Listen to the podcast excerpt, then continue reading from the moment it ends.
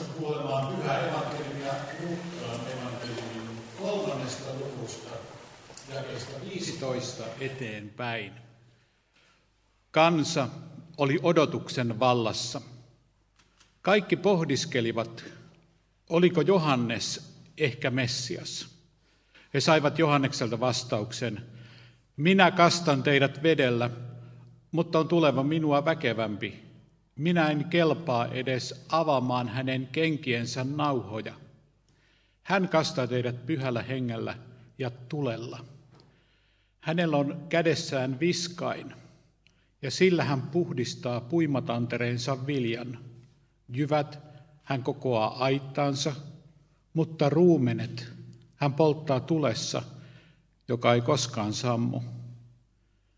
Monilla muillakin tavoin Johannes vetosi ihmisiin julistaessaan heille evankeliumia. Paljon kansaa oli kastettu.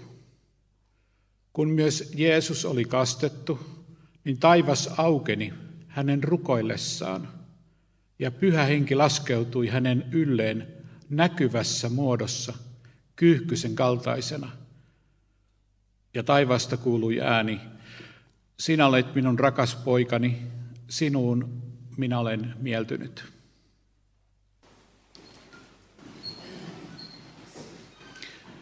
Kansa oli odotuksen vallassa.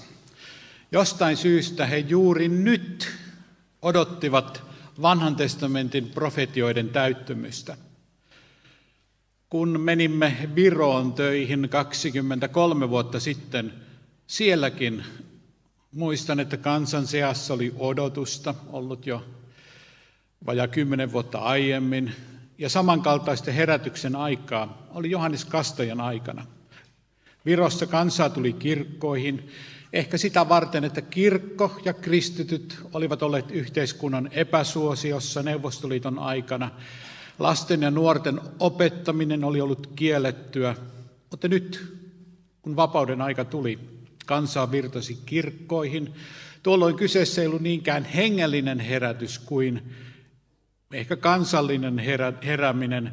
Kaikkien motiivina ei ollut Jumalan etsiminen, mutta kuitenkin kirkko oli se paikka, mihin mentiin etsimään uutta tulevaisuutta. Mutta kun kansaa tuli, moni oppi tuntemaan Jeesuksen vapahtajanaan ja moni sai kutsun hengelliseen työhön. Israelin kansan kohdalla Johanneksen aikana 2000 vuotta sitten oli ehkä samanlainen aika. Sekä Viroon että Israelin liittyi miehittäjävallan aika, miehittäjän valta. Virossa haettiin kirkosta vapautta. Ehkä juutalaiset hakivat vapautta sitten Messiasta, odottivat, milloin Messias tulee ja vapauttaa meidät Rooman miehittäjävallasta. Kansan paineita ja odotuksia liitettiin Johannes Kastajaan. En tiedä, miltä Johanneksesta tämä tuntui. Hän tuli sieltä tuntemattomuudesta yhtäkkiä, aika, yhtäkkiä julkissaarna mieheksi ja moni odotti, että tässäkö on nyt meidän kansamme vapauttaja Messias. Johanneksesta kerrotaan näin. Johannes vetosi ihmisiin julistaessaan heille evankeliumia. Hän yritti siis vaikuttaa. Hän tiesi, että Messias tulee, tuomio tulee.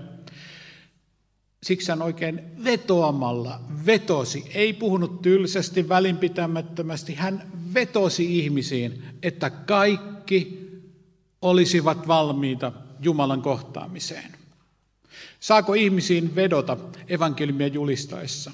Eikö se, että ihminen uskoo, ole pyhän hengen työtä meissä? Kyllä saa ja pitää vedota. Onko oikein olla vetoamatta? Jos emme vetoa ja puhu asioista Jumalan osoittamalla vakavuudella, arvovallalla, innolla, niin olemmeko me ymmärtäneet sanomamme ja voiko silloin myös kuulijat ymmärtää sanomamme?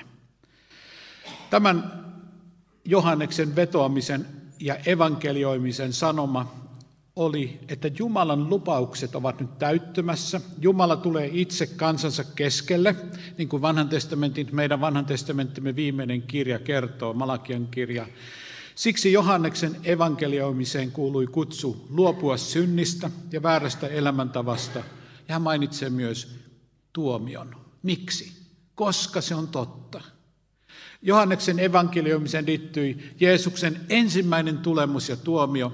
Meidän evankelioimiseemme täytyy liittyä myös Jeesuksen ensimmäinen tulo, mutta myös toinen tuleminen ja myös sanoma tuomiosta. Ja kansa kuunteli tätä evankelistaa. Jotkut uskalsivat mennä Johanneksen luo ja kysyä, oletko sinä se tuleva, vanhassa testamentissa ennustettu Messias, vai pitääkö meidän vielä odottaa? Johannes vastaa, kuulkaa, minä en kelpaa edes avamaan sen tulevan kenkien nauhoja. Tuon, tuon aikana kenkien nauhan tai kenkien remmin avaaminen kuului palvelijoiden tehtävään. Hänen piti myös pestä vieraan jalat, jotta pöly saadaan jaloista pois. Johannes sanoi, että en minä ole Messias ja minä en ole edes arvollinen pesemään Messiaan jalkoja, kun hän saapuu. Mutta Messias on tulossa. Johannes kertoo tästä Messiasta näin. Hän kastaa teidät pyhällä hengellä ja tulella. Hänellä on kädessään viskain, ja sillä hän puhdistaa puimatantereensa viljan. Jyvät hän kokoaa aittaansa, mutta ruumenet hän polttaa tulessa, joka ei koskaan sammu.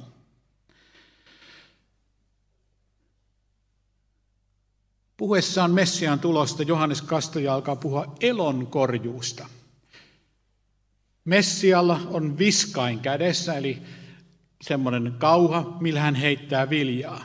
En tiedä, miten pyhällä maalla vilja tuolloin puitiin. Menetelmiä on saattanut olla ainakin kaksi. Vilja saatettiin viskaimella heittää, heittää riittävän kauas seinää kohti, jolloin se vilja, painavampi vilja meni sinne seinän luokse, mutta kevyempi osa, akanat, oljenoksat ja muu kaikki kevyt, se jäi, tipahti siihen alas, tai tuuli vei sen mennessään, mutta se vilja jäi sinne seinän viereen. Tai sitten se vilja pudotettiin ylhäältä alaspäin ja tuuli tuli ja vei kaikki roskat mennessään. Johannes viittaa puhuessaan Messian tulosta tällaisen viljan puhdistamiseen jyvien kokoamiseen, ruumenten polttamiseen.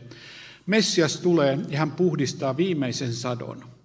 Jyvät aittaan ja ruumenet hän polttaa tulessa. Sana ruumenet hän tarkoittaa viljan puhdistuksessa syntynyttä akanoiden ja muiden roskien jätettä. Se, se poltetaan. Mitä tämä oikein tarkoittaa? Nyt tähän elonkorjun yhteyteen liittyy Johannes Kastajan sanat Jeesuksesta. Hän kastaa teidät pyhällä hengellä ja tulella. Ja sitten hän alkaa puhua tästä viljan puhdistuksesta. No, tämän tulikohdan mä ymmärrän, että tuli liittyy elonkorjuuseen siten, että nämä ruumenet poltetaan. Mutta miten se tuuli liittyy tai pyhä henki liittyy tähän kaikkeen samaan? Kun pohdin tätä, niin Vastaus ainakin itselleni löytyi edesmenneen professori Jukka Turenin selityksestä, jossa hän sanoi, että muistutti meitä siitä, että sana henki ja tuuli liittyvät yhteen. Pneuma. Kreikan kielessä voi olla molempia, hebrean kielin ruua liittyy sekä henkeen että tuleen. Niin kuin Johannes Jeesushan viitasi Nikodemukselle samasta asiasta. Tureen kirjoittaa näin. Kastajan jälkeen tuleva puimomies tarvitsee tuulta ja viskainta, kun hän puhdistaa puimatantereensa viljan. Ilmaan viskatut jyvät putoavat keoksi, mutta ruumenet lentävät tuulen mukana kauemmaksi. Mutta miksi kovaa tuulta sanotaan pyhäksi? Siksikö vain, että tuomiopäivän tuuli ja tuli yhdessä toteuttavat Jumalan pyhyyden vaatiman puhdistuksen. Tähän viimeiseen puhdistamiseen, kun Messias tulee, Johanneksen mukaan tarvittiin sekä tuulta että tulta.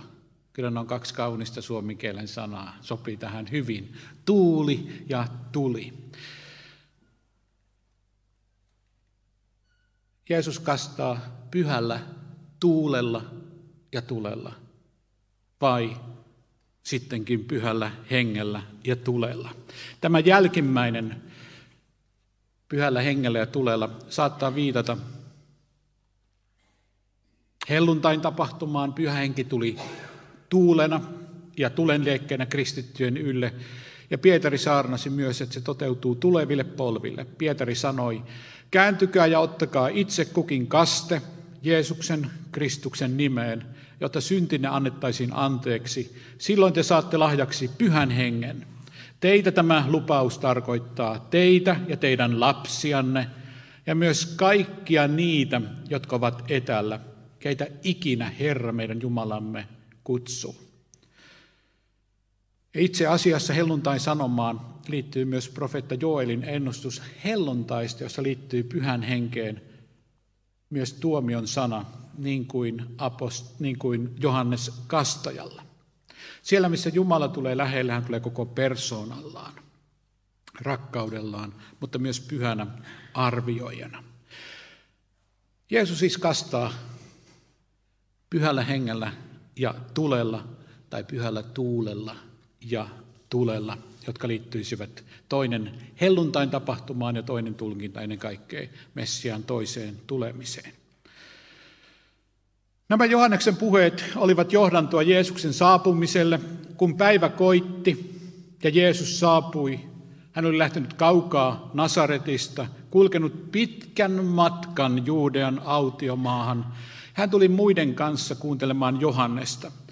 Jeesus kuunteli siellä kuumuudessa kansan keskellä, meni synnittömänä samaan syntisten joukkoon kastettavaksi, puhdas meni puhdistettavaksi. Johanneksen kaste oli syntisille, mutta Jeesus halusi tuon kasteen. Hän sy- synnittömänä samaistui syntiseen ihmiskuntaan, ei periaatteessa, teoriassa, vaan aivan käytännön teoin. Hän otti syntiselle tarkoittun kasteen. Ehkä siellä monet pyhät katselivat, että ketkä kaikki sinne kasteelle on menossa Johanneksen kasteelle ja pohtivat, minkälaisia syntejä he ovat tehneet.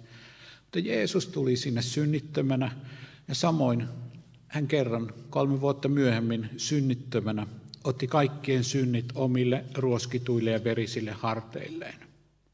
Jeesus samaistui ihmiskuntaan jo kasteessaan.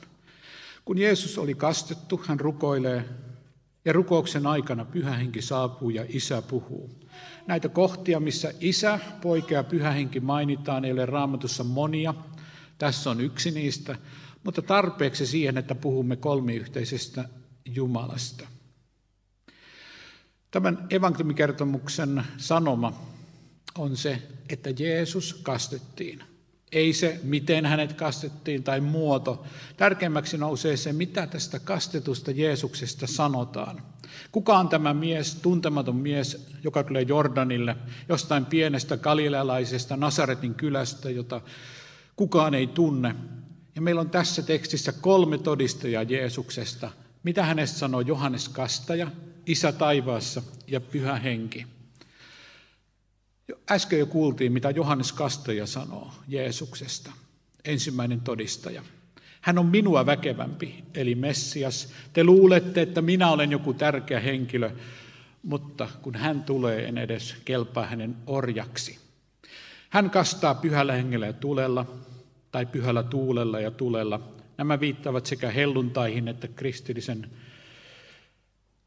kirkon ensimmäiseen helluntaihin ja kaikkiin uskoviin mutta myös viimeiseen tuomioon. Vielä Johannes sanoi, että Messias tuomitsee ja pelastaa. Se on siis Johanneksen todistus. Pyhä henki todistaa, hän tulee näkyvässä muodossa Jeesuksen päälle. Ja isän todistus, isä sanoo taivaasta, sinä olet minun rakas poikani, sinuun minä olen mieltynyt. Jumala isä sanoo kaksi lausetta jotka todennäköisesti viittaavat vanhaan testamenttiin. Rakas poikani, saattaa liittyä psalmiin kaksi, jossa Jumala sanoo tietystä henkilöstä, jonka valta tulee ulottumaan maailman ääriin, että tämä on Jumalan poika. Sinä olet minun poikani, psalmi 2. Tai Jesajan luku 42. Katso minun palvelijani, jolle minä annan voiman, minun valittuni, johon olen mieltynyt. Henkeni olen laskenut hänen ylleen, niin kuin tässä tapahtui. Hän tuo oikeuden kansojen keskuuteen. Tämä on selvä Messias-ennustus yksi neljästä Jesajan kirjan messiaanisista Herran palvelijakohdista. Nuo kaksi tekstiä, mitkä Jumala sanoi. Jumala siis siterasi raamattua todennäköisesti tuossa, kun hän taivaasta puhui. Nuo kaksi tekstiä kuvaavat myös paradoksaalisella tavalla Jeesuksen tehtävää ja persoonaa. Psalmissa kaksi kerrotaan, että Jumalan poika voi murskata kansoja kuin saviastioita. Jesaja 42 sanoi, että hän on hiljainen ja nöyrä sydämeltä. Jumala viittaa Jeesuksen molempiin tällaisen persoonan olemuksiin. Hänellä on valta, hänellä on voima silmän räpäyksessä vaikka tuhota koko universumi. Toisaalta hän on hiljainen ja nöyrä, edes heikointa ihmistä. Hän ei murra ruokoa, hän, hän ei murra ja kynttilän sydäntä sammuta. Nämä sanat liittyy myös näin Jeesuksen persoonan, persoonaan ja tehtävään liittyviin asioihin. Lopuksi. Eilen oli loppiainen, joka on myös lähetystyön juhla. Miten loppiainen lähetystyö ja Jeesuksen kaste ja meidän kasteemme liittyvät yhteen? Löysin tästä tekstistä, kun sitä pureskelin, niin kuusi asiaa. Ensinnäkin usko, kaste ja opetus. Ne on lähetystyön päämäärä. Me teemme lähetystyötä, jotta ihmiset uskovat, heidät kastetaan ja heitä opetetaan. Siksi on surkeaa, että vielä tänään yli puolet maapallon ihmisistä on kastamatta. Suurin osa ei ole kuullut Jeesuksesta. He eivät ole uskoneet, ovat matkalla kadotukseen raamatun mukaan.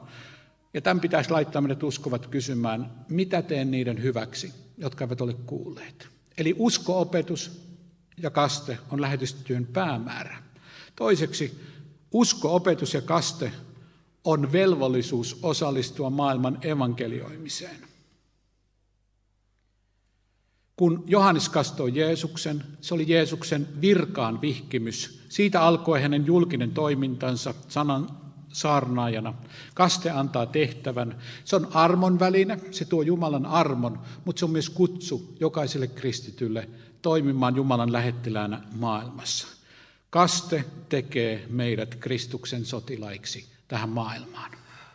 Kolmanneksi, lähetystyön tule, lähetystyö tulee esiin myös Jumalan sano, sanomissa sanoissa. Jumala viittasi kahteen raamatun kohtaan, joissa puhuttiin Messiaan ja hänen seuraajiensa maailmanlaajasta tehtävästä. Salmi 2 ja Jesaja 42. Ja sinä saat olla mukana tässä työssä. Neljänneksi, Jumalan palvelijana meidän on pidettävä mielessä juuri tämä psalmin 2 ja Esa 42 sanoma, että Jumala myös lähetystyössä ja meidän elämässämme toimii välillä voimallisena, antaa voimansa näkyä. Välillä jostain syystä hän toimii heikkoudessa ja näyttää, että hän ei tee mitään, vaikka hän juuri silloin ehkä tekee eniten. Ehkä mekin joudumme, ja sinä joudut saman tilanteeseen kuin hänen poikansa Jeesus. Sinua lyödään, sinua syytetään. Et tiedä, miksi Jumala antaa sinulle käyvän samalla tavoin kuin pojalleen. Että lähetystyössäkin joskus saamme voittoja, joskus tappioita. Ja Jumalan silmissä emme tiedä aina, onko voitto voitto, onko tappio tappio. Viidenneksi, Johannes muistuttaa tuomion todellisuudesta. Päivästä, jolloin vilja kootaan ja erotellaan, tulee varmasti. Siksi kaikilla ihmisillä on oikeus tietää tästä päivästä. Siksi teemme lähetystyötä. Ja kuudenneksi, lähetystyö liittyy myös Jeesuksen, lähetystyöhön liittyy myös Jeesuksen samaistuminen niihin ihmisiin, joita hän halusi auttaa. Siinä on jumalallinen lähetysstrategia. Jeesus samaistui niihin ihmisiin, joita hän tuli palvelemaan. Hän oli heidän keskellään. Hän tuli palvelemaan, hän kuunteli heitä, eli kolme vuotta lähellä ihmisiä. Ainoa, ainoa kerta, kun hän lähti pois ihmisten joukosta, oli kerran välikausilomalle lepäämään Libanonin alueelle ja usein vetäytyy rukoilemaan kansanparista pois. Maailmassa on ainakin kaksi miljardia ihmisiä, jotka eivät, ihmistä, jotka eivät ole kuulleet pelastajasta. Nyt tarvitaan lähtiöitä ja lähettäjiä. Sain nuorena katekismuksen, jossa oli sanat, elämän tärkein asia on Jumalan ja vapahtajan Jeesuksen Kristuksen tunteminen ja Jumalan lapseksi pääseminen. Jos tämä on sinulle parasta ja tärkeintä, Jeesuksen tunteminen, Jumalan lapseksi pääseminen, mikä on parasta, mitä voit antaa toisille ihmisille? Nousemme tunnustamaan uskomme apostolisen uskon tunnustuksen sanoin. Minä uskon Jumalaan, Isän kaikkivaltiaaseen, taivaan ja maan luojaan, ja Jeesukseen Kristukseen, Jumalan ainoan poikaan, meidän Herramme, joka sikisi pyhästä hengestä, syntyi neitsyt Marjasta, kärsi Pontius Pilatuksen aikana, ristiin naulittiin, kuoli ja haudattiin, astui alas tuonelaan, nousi kolmantena päivänä kuolleista, astui ylös taivaisiin, istuu Jumalan Isän kaikkivaltiaan oikealla puolella. Ja on sieltä tuleva tuomitsemaan eläviä ja kuolleita. Ja pyhään henkeen, pyhän yhteisen seurakunnan, pyhäin yhteyden, syntien anteeksi antamisen, ruumiin ylösnousemisen ja iankaikkisen elämän.